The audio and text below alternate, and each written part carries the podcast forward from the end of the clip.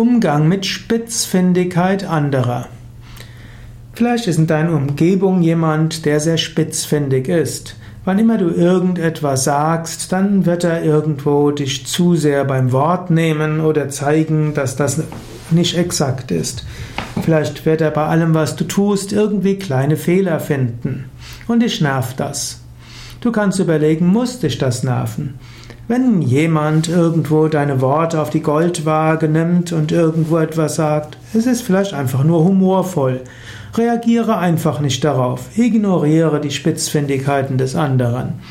Und wenn jemand kleine Dinge von dem, was du tust, kritisierst und nicht dein Chef ist, braucht es dich auch nicht übermäßig zu interessieren.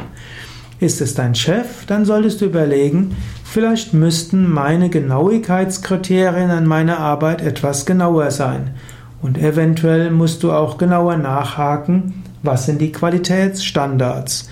Manchmal musst du dich anpassen an das, was gefordert ist, anstatt das zu tun, was du für richtig hältst.